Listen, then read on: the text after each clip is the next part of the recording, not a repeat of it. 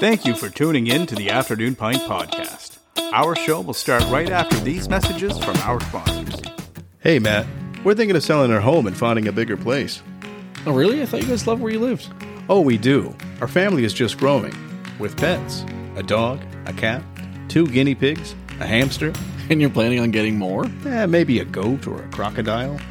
Well, I have the person for you. Kimia Nejat is an experienced real estate agent who prides herself in finding the perfect home for her clients. We're just browsing now. I'm not sure if we really need a realtor yet. Yeah, no worries. Kimia can help you with the comparative market analysis to help you determine the value of your home if you're planning on selling, or help you determine the going rate for the neighborhood you're moving into. She can also work at your pace. Awesome. All right, I'll give her a shot. What's her phone number?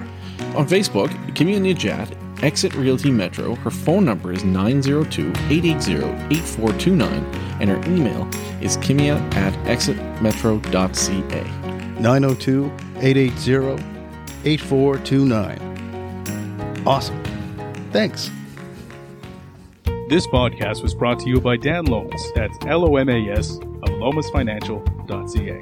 Are you a small business owner who wants to keep more of your hard earned profits and pay less taxes to the CRA? Do you want a plan for a comfortable and secure retirement? If your answer is yes, then you need to talk to Dan Lomas at Lomas Financial. Dan Lomas is a financial advisor who has been helping successful entrepreneurs and business owners for over two and a half decades. He utilizes customized solutions that can help you keep your earnings, dramatically reducing passive income tax. Dan Lomas and his team will help you transition corporate wealth into personal wealth by utilizing customized executive pension plans. Dan will show you how to convert business wealth into personal wealth in a professional manner. Don't let the CRA take more money than they deserve. Don't let your retirement dreams fade away. Contact Dan Lomas today and let him guide you on your path to financial success. Visit Dan Lomas at lomasfinancial.ca or call him direct at 902 209 0855. That's 902 209 0855. This is Matt Conrad. And this is Mike Tobin. Welcome to the Afternoon Pint.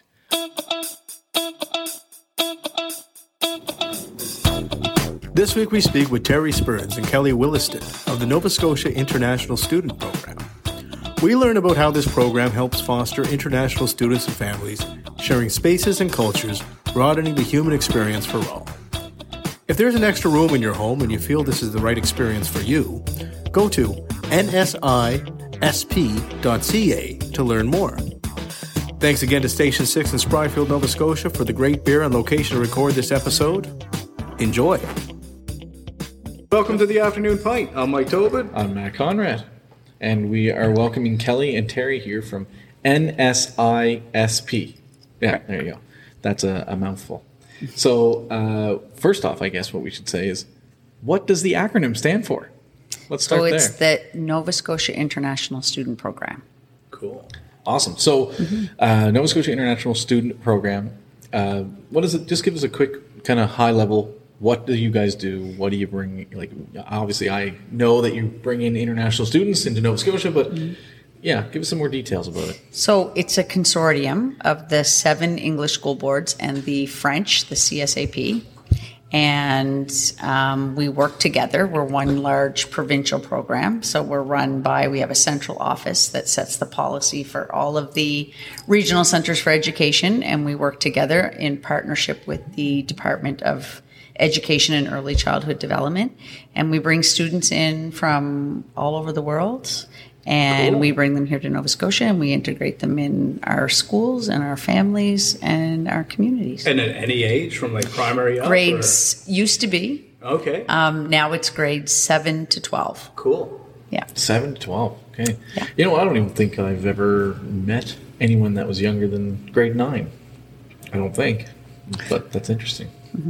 Do you get a lot of like grade seven, grade eights coming in? Uh, we used to. Yeah. Um, definitely, we had more, and we had groups of students that would come together as a group. Um, but more so, the majority of the students are high school age. Yeah, it seems Yeah. that way though. Yeah. Yeah.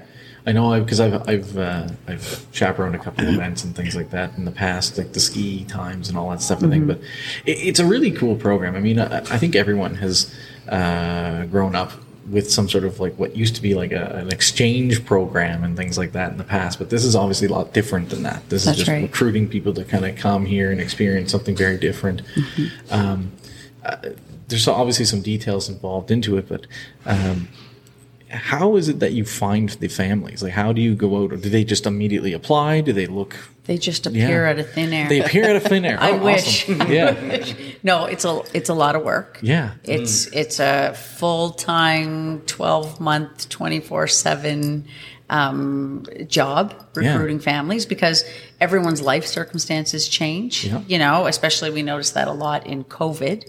So all of a sudden, that spare room that you had is now your office Right. because you work from home, Right. or your kids had to return home, or Right. your elderly parents are living with you now.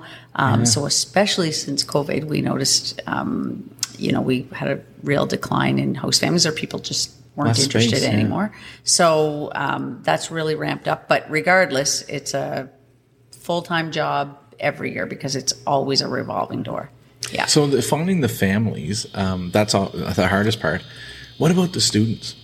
Do they like? Is it easier to find recruiting? Do you have to travel at all in terms of like other countries to promote it or anything yeah, like that? we do. Um, and, um, you know, we travel and recruit quite a bit. And Okay. the whole idea behind that is if we're not sitting across the table or we're not in the front of that classroom, somebody else is. Right. Because it's, I mean, every country now pretty much recruits international students. Yeah. So we do recruit, but we work with agency partners in these home countries and we have strong partnerships and, and contracts with them and uh, we've built a really great reputation here in nova scotia because of i'm going to say primarily um, the staff number one because it's it's you know we've got we always say it's not just a job it's a it's a lifestyle Yeah. and, and I mean that full heartedly, and Terry can attest to that. Um, and then in terms of families, you know, I think you know everybody wants to go to Canada. That's that's a well known. When I travel, I mean everybody's excited when they find out you're Canadian. Everybody wants to go to Canada. But when you say, "How many of you know where Nova Scotia is?" Crickets. Mm. They want to go to Vancouver. Yes. They want to go to Toronto. Yeah. So we have to sell four times as hard as those other programs. But I'll tell you what sells us is our homestay program because I don't think that there's any hospitality in Canada that is equivalent to what we have here in Nova Scotia. Yeah, because you really are competing against other provinces at this point. Oh, right? 100%. Because you're trying to lure people in here and everything. Um, it's funny because so I mean Terry's obviously been doing this for a long time in terms of just uh, homestaying, like actually like having the the students stay with her. Um, I don't know how long you been doing it, like ten years. Um, actually, 11. I started hosting in 2012, December of 2012. Okay. Yep. And uh, then in 2015, they offered me a job. there you go. Yeah. So, So uh, yeah, that, that's the thing. So I know you've been doing it for quite some time, um, and I've seen a lot of students come and go, whether it be your students or or you know my mother's hosted some, or or just the students in general. I mean, what, what I personally find what's really cool about this program um, is that you get to have conversations with people from all around the world about their culture and just the differences, and like I actually find them very interesting conversations. I mean, some may think like, oh, they're just high school students, but you know, they're young adults and they're coming with history. They're coming with they're smart. You know, it's often it's you know it, you have to be pretty adventurous to say I'm leaving my family for a year or even if it's just a couple months. And I'm gonna up and leave my family at 15 years old and move to a place I've never heard of before, and you know integrate myself in this uh, in this place. So I've always had really really great conversations. I mean, with a lot of them, right? Um, so I think it's actually a great opportunity for a host family to not only. I mean, there's some financial benefits, obviously, uh, and we can get into that. But uh, on top of that, there's um, the world comes to you. So it's pretty cool. Like some really interesting things there. Exactly. Well, our slogan is "Bring the world home." There you go. And for exactly that reason, because you know a lot of people don't get the opportunity to travel or meet Right. different cultures or learn about different cultures. So this is a way of bringing the world home direct in your living room, at your kitchen table, in your community, and learning firsthand from these students. And- and beautiful. It is. And, and you know what the other cool thing about it is it's not that it's the purpose of doing it, but you you learn like especially if they live with you for a year. A year it's a long time to live with somebody. and you build real friendships, like almost like family type friendships. Like we still have people that come back to visit us, and they're mm-hmm. like, you know, we just had one who came back from Italy, and she still refers to me as her. I, I never lived with her because you know I was an adult when she came to my parents' place, but she still says like I'm her house brother or kind of thing, right? Like she still refers to my son as her nephew and things like that, right? Like Yeah. it's it's just one of those things that they, they become family, and mm-hmm. it, so. It, that's a really special thing, but on top of Exposing your own kids to the world Yeah, outside of the one you live exactly. on, I think is so vitally important. Raising a kid right now, it's like, you know, the, the, the biggest thing we're trying to teach, or one of the many things we're trying to teach every day, it's like, don't worry about the shoebox, right? You're going to expand from that. There's a whole world Mm-hmm. Right. out there of possibility, and it's so cool and vast. These small little scary moments, right. they're they'll go away. Because our kids don't travel the world. Like typically, our kids here from Nova Scotia don't travel the world Yes. like these other countries do. You know, we typically kind of grow up, live in Nova Scotia, stay in Nova Scotia. Right. Yeah. Yeah. So you're you're absolutely right. And it right. gives these young students a sense of maturity, right? Because uh, just by traveling the world, the problems that other student might have uh, that grew up in Halifax or Dartmouth, uh, they, they, they might uh, be a little bit insignificant, or Mm-hmm. they, they might feel that there's a little insignificant, right? So I, I just think it's really cool to help open up people's eyes to, Mm-hmm. to the other cultures that exist. That, that's what I've told my host families as well. A lot of them will say, "Oh, maybe I'll do it when Johnny moves out or goes to university." And well, Kelley can attest to the fact um, because she brought up her daughter with several host uh, international, to be exact. 30, 30? international students. Oh my international gosh. students, yeah. Wow. So her daughter got to grow up with these kids Yeah. and you know you don't want to wait until your kids are out of the house. You want them there. You want them to see that and build these friendships from across the world. Mm-hmm. And I mean, you said like you know with with the, with the traveling and stuff like that, like it's you traveling can come a whole lot cheaper if you know people to stay with across the world. so That's true. You get invites. That's true. exactly, Yeah, and it not does that, happen. Not that that's why you do this, but it is a really nice spin-off. the families and the students are so appreciative Yeah. of the opportunity and the experience that you provide their children here. I can't even tell you that I had people all over the world begging me to send my daughter to their country, and I was like, "Ah, no." Yeah, yeah, yeah, yeah. I'm a little nervous, and they were like, "Are you kidding me? I sent my daughter to live with you for a year, Yeah. and you won't send your daughter over here for a month." Um, You know, so Like, I didn't sorry, reciprocate. Nova I Scotia's didn't a little reci- bit you safer know. than like Ecuador. I know, I know. But when she got older, Yeah, um, she was in university. She took two years off, and she, my daughter, traveled the world. Wow. And l- floated around and lived with all of her international sisters. Yeah. All over the world, and I was absolutely petrified that she wasn't going to come back and wasn't Oh, going to get her what degree. beautiful experience. Flash That's forward, awesome. it all worked out. Yeah. She ended up with a double major. She graduated. She did just fine. Right. You know. But at the time, I kind of thought she was going to end up being this kind of gypsy Yeah, that was yeah. going to float around with all of her international host sisters. But what a great experience. I mean, you Yeah. could probably you could probably make some sort of like now with the day of Instagram, you could probably make a career out of that. you probably could.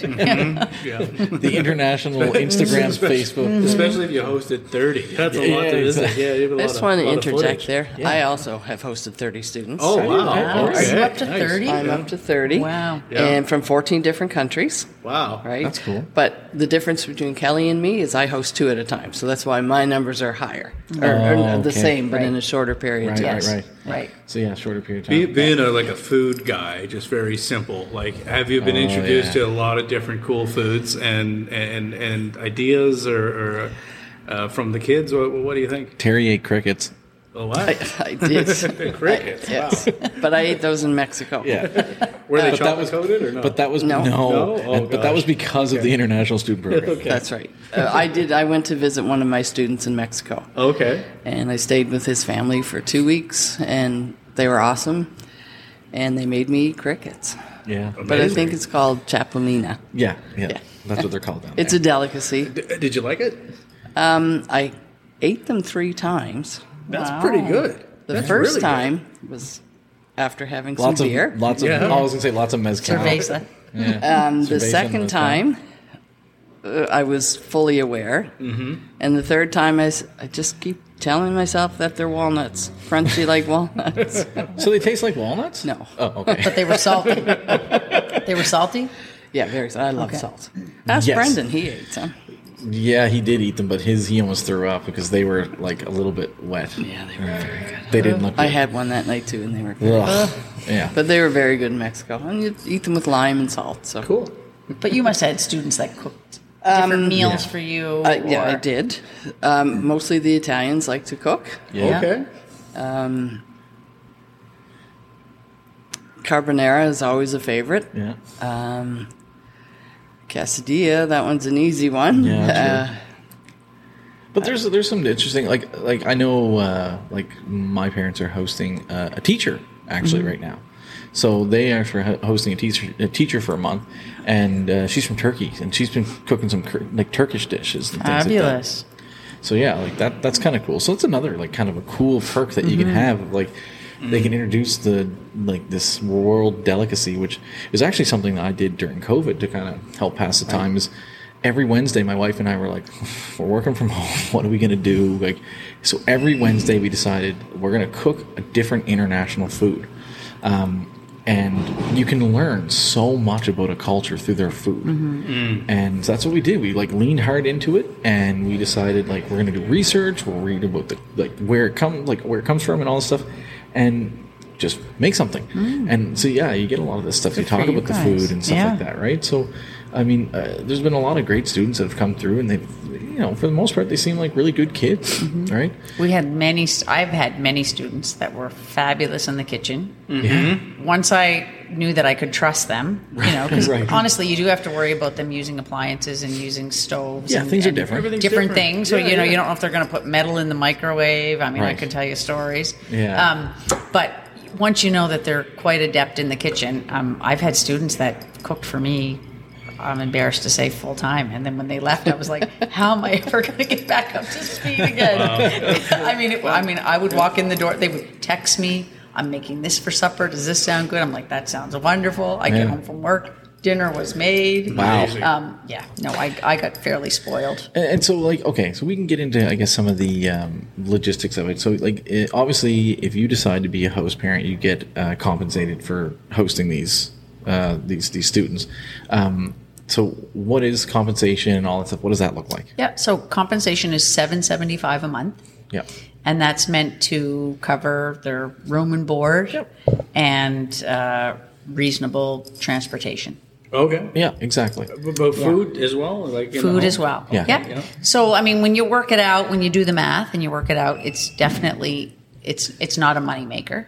No, and it's an and that's experience. It's- that's it's right. It's more an you're doing it experience, and we're not looking for families that are motivated by, you know, No, Yeah. let's set a um, bad precedent. Yeah, you know, but we're not Yeah. looking for anybody that's Mother Teresa either. You know, we're not expecting people to do this for free, but Yeah. there is a component of it for sure that's meant to be a labor of love. I mean, we Mm-hmm. want people that are genuinely interested in these students, genuinely interested in bringing this culture and this diversity into their home, teaching their own children, Right. learning something, showing off this beautiful province Yeah. that we live in.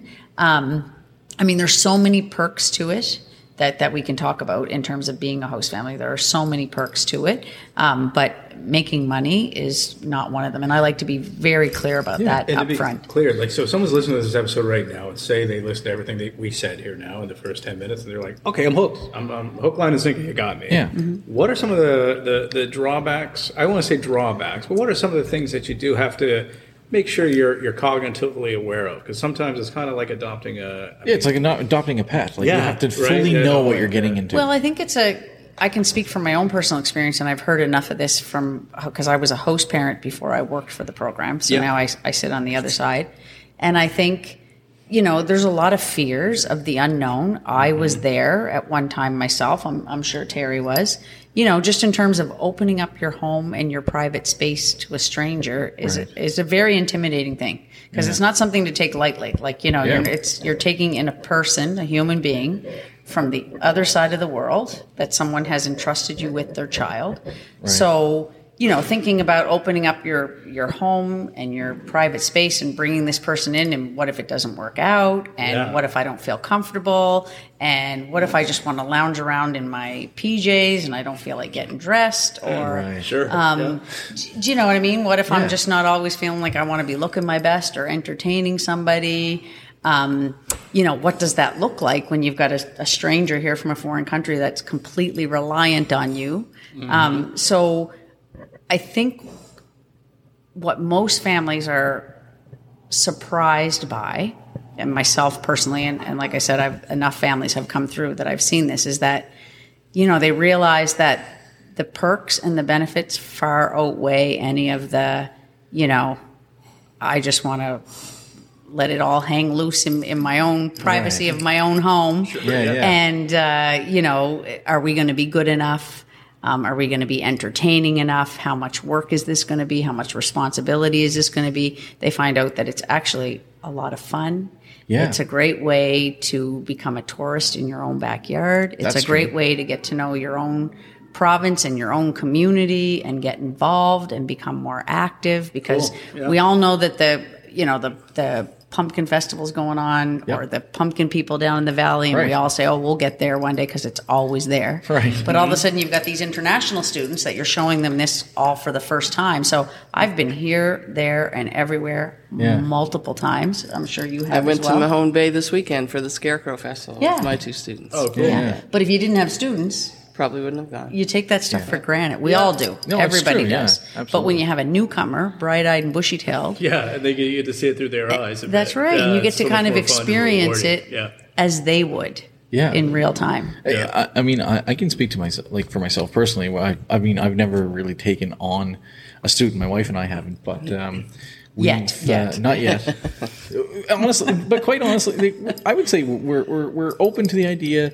Maybe just not yet, just because we have like a two year old, okay. um, and I don't, you know, with the and you know how two year olds can be like Monday night he was woke up at twelve thirty like screaming because his molars are coming in kind okay. of thing.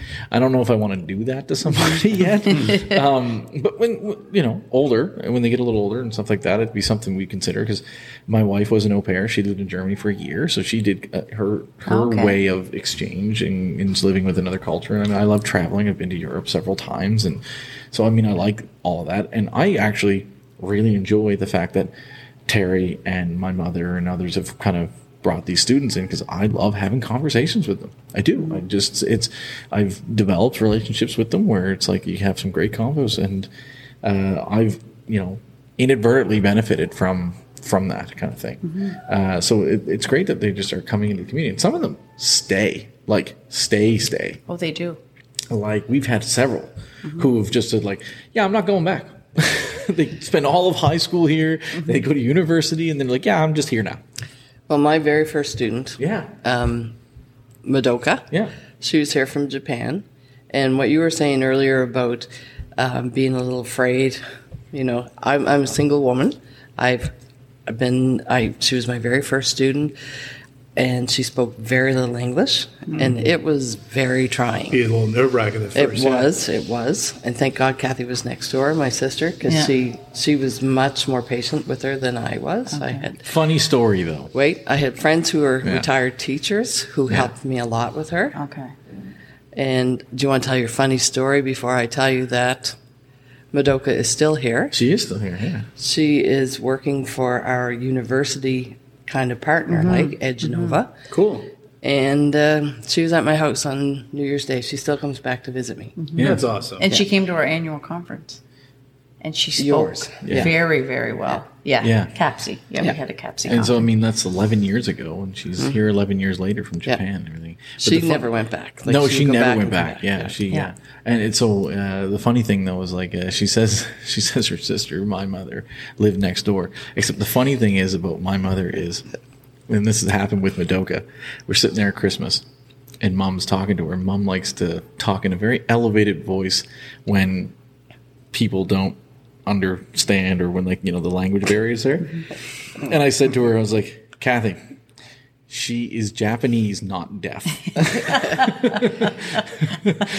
but it so, does happen a lot that people will speak yeah. more loudly to mm-hmm. people. Yes. Mm-hmm. Thinking mm-hmm. that's not going to help them mm-hmm. understand any better. No.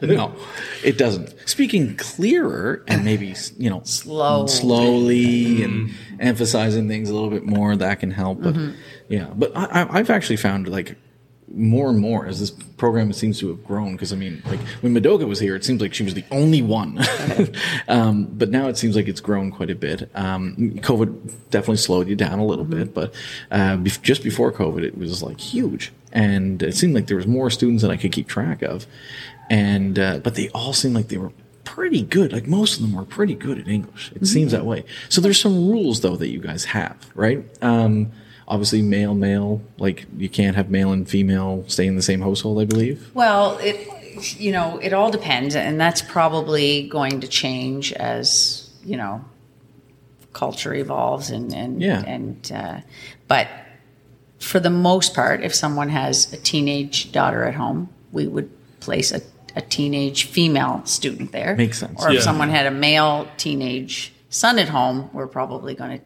place another male teenager there. And Right. and I think some of that is just you know I had a teenage daughter uh, and Terry's that I hosted for many many years, and so yeah, I mean, did I want some you know real good looking suave Brazilian boy moving in? That's fair. That's just the No, I didn't. That's fair. But that, that's the reality of things. Obviously, they're Yeah, teenagers. but They're young. they're teenagers, but anything can happen anywhere. But it was just that's my generation. Yeah, No, and that's fair. And I mean, that, so but that is evolving. Th- of that- okay, that's so. because- That, yeah, obviously there's some things that are changing and things like that. Uh, the other thing too, um, uh, languages and things like that. Like you encourage them that, to obviously learn English and enhance that. So uh, it's my understanding you don't often put same countries in the same household. Oh, household. never, Never. Yeah, no, okay. or the same language, or even same, Same language. language. That's what I mostly meant, Because yeah. Chile and Colombia would Right. both speak Spanish, Right, right. yes. Um, so no, we would never put the same national, and really, we wouldn't put two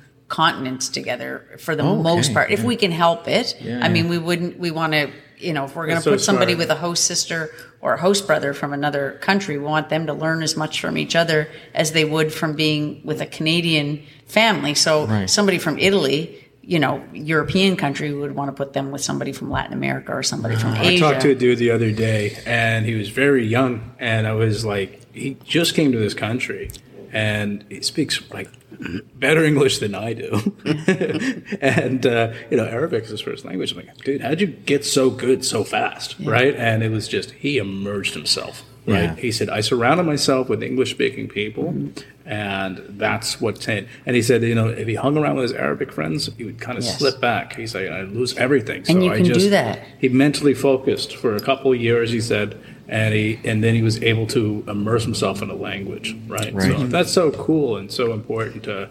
And it's know. easier in rural Nova Scotia compared to Toronto or Vancouver. Exactly. A hundred percent, 'cause there's a so much there. Big difference. Yeah. And why is that?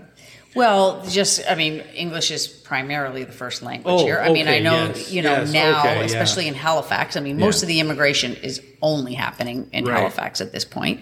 Um, so we've got a little bit of more of that in in HRM, Mm-hmm. but on on the outskirts, I mean, I I met a. It's funny because an old student that I used to host, um, a prior student that I used to host um, from Brazil, was coming back to visit me probably eight or nine years ago, and, and he called me when he landed at the airport, and he said, "I've met this guy, and he's from Chile, um, and uh, he's he's you know coming to Halifax, and he'd like to can I can invite him to supper?" And I said, yeah, "You know, sure, no problem."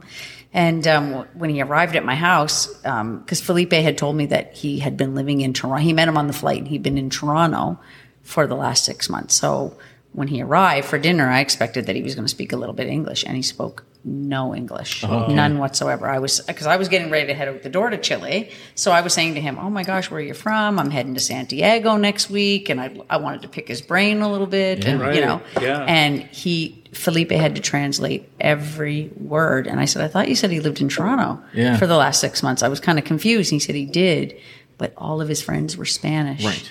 And so you he didn't. nothing. No, You find your pack. so I, you're gu- I guess the people in. Toronto told him, if you want to learn English, Yeah. you need to get a ticket and move to the East Coast and go to Nova Scotia. So he did, he ended up working in a Oh, fish plant wow. in Shelburne, Yeah, that'll do it. There you and go. uh, yeah, They'll, they'll sound like He- they'll he sound like didn't- Tobin. yeah, but he didn't. He didn't. He didn't find many Spanish speakers there, and uh, his English came a long way. Yeah. Um, is that we we don't put more than six students from the same country in one school. oh, okay. okay. So um, if I have six, That makes sense. If two- I have six German students, that's in. I can only put six in one school. Okay. You know, I have two schools, so technically I could take 12 German students, but um, that's one thing we try to. The only downfall of that is that right now it's AL.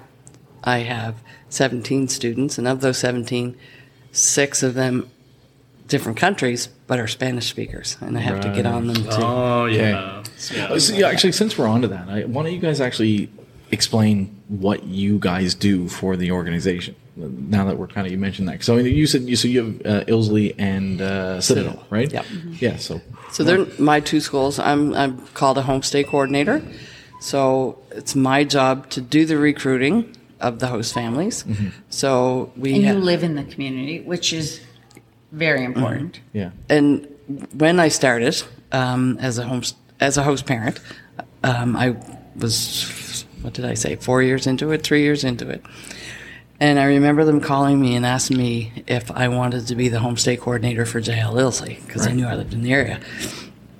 So I kind of have a full time job. And I said, Yeah. that's okay. There are only five students there, and I had one at uh, Kennard. I had a junior high that year Yeah. too. So I had six students, which was very manageable with my other job. And then I just started to grow it right. because I enjoyed it so much and just getting the word out there.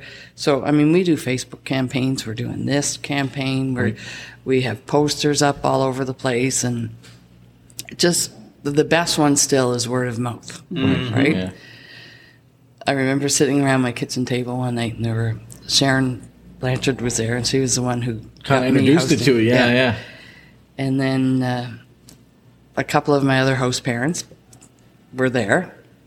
And then there was this one lady. I said, Tracy, you're the only one who hasn't hosted. She said, Yeah, I got to go now. And she got up and left. But I mean, that's how that, that's how you draw them in. Right. is, Right. You know, oh look, see see how much fun I had with Thomas and Carlos. They were great students. Yeah, yeah, Yeah, right. Right? you're doing a great thing in the process. It's just feeling good. I mean, you feel good when So- you do things like that for others and help Mm-hmm. grow your own mind and others. I think it's I think it's really really quite sweet. Yeah. So then we vet all of the families. Yeah. Like um, they have to go, they have to do a criminal records check and a child abuse registry Makes sense. check, and we have to go to their house and make sure that they're, you know, not putting them in a closet somewhere. They have to Right. have, they have to have their own room with um, a regulation window door. Okay. And so once once we see that all of that is met, then we ask the um, we ask the host families to fill out a profile as well.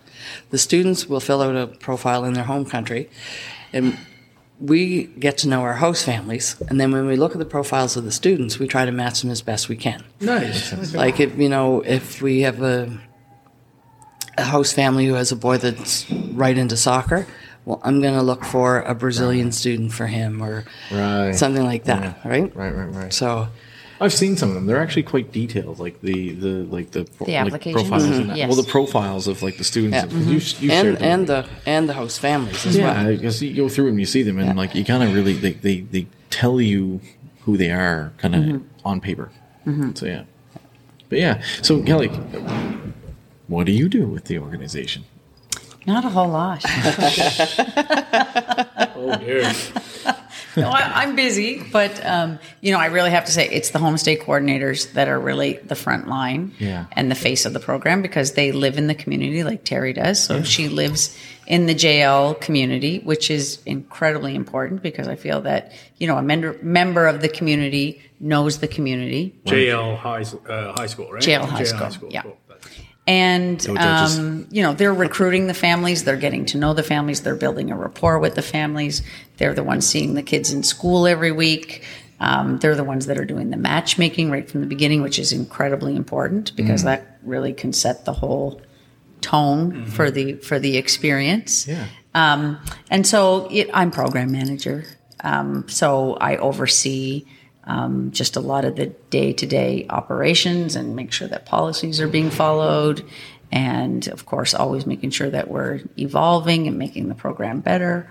Um, It, it seems really like you know you've obviously hosted a lot of of uh, students and you've hosted. It's, it's it's interesting to see how uh, how much fun this actually gets to be. Where you start off as hosts, like you know, hosting these kids, and then all of a sudden you start working for the organization and all that stuff. Well, that's two of us right here. yeah, that's the thing, right? There's more than us. The- I think of the seven homestay coordinators that we have now, yeah, we have Did we- seven in HRM. Yeah, okay. I think we all hosted. Did Jen host maybe? I don't think. Okay. But for the most part, For everyone six out of the Yeah. seven has hosted hosted. students. Yeah, so that's Yeah. cool. So really, you're, you're kind of like, I mean, it, it- because we've had so many that have actually stayed, you're you're kind of another level of uh, of immigration in a way, because you're really kind of exposing people and they end up staying, kind of thing. So it's uh, Yeah. Such a smart way to immigrate into a country. it really Yeah. is. And 25% of our students stay Yeah. For Wow, university. 25%, 25% stay for university. awesome. And you have to think about it too. So these students, not only are they paying tuition, yeah, which and a lot more because the international students pay That's more. That's right. Yeah. On average, about nineteen thousand for the, for a full year student. Yeah. That But should be a separate also- episode. Yes. That's crazy. But they're contributing too to the economy because when Yeah. you think about Yeah, it, when they're time. here, they're shopping. Yeah, absolutely. They're buying um, movie tickets Yeah. and um, bus tickets Yeah. and plane tickets and entertainment and insurance and, and they're shopping become at the leaders, malls. right, in the community, or they Yeah. nib, and they get Yeah. such confidence in the community because they've been fostered into it, That's right, from the Yeah. Get from the jump, right. Yeah. So it's so cool. Yeah. So, Yeah. uh, is there anything else that you want to like share with us that you think people really need to know about this program? I'll just have one quick. Oh, you have like, one? Okay. No, no, not even a question. Just how anyone that's listened or listening to this podcast is still on board and say this is something that I want to explore a little bit further. What's the best way for them to reach out and and kind of get a hold of somebody? So if they wanted to reach out, we have a general email inbox, and that is host a student at hrce.ca. And we monitor that inbox on a regular basis. And if anyone's interested, we can send them lots of information about the program. If they want to take it a step further, we would set them up an interview with their homestay coordinator in their area.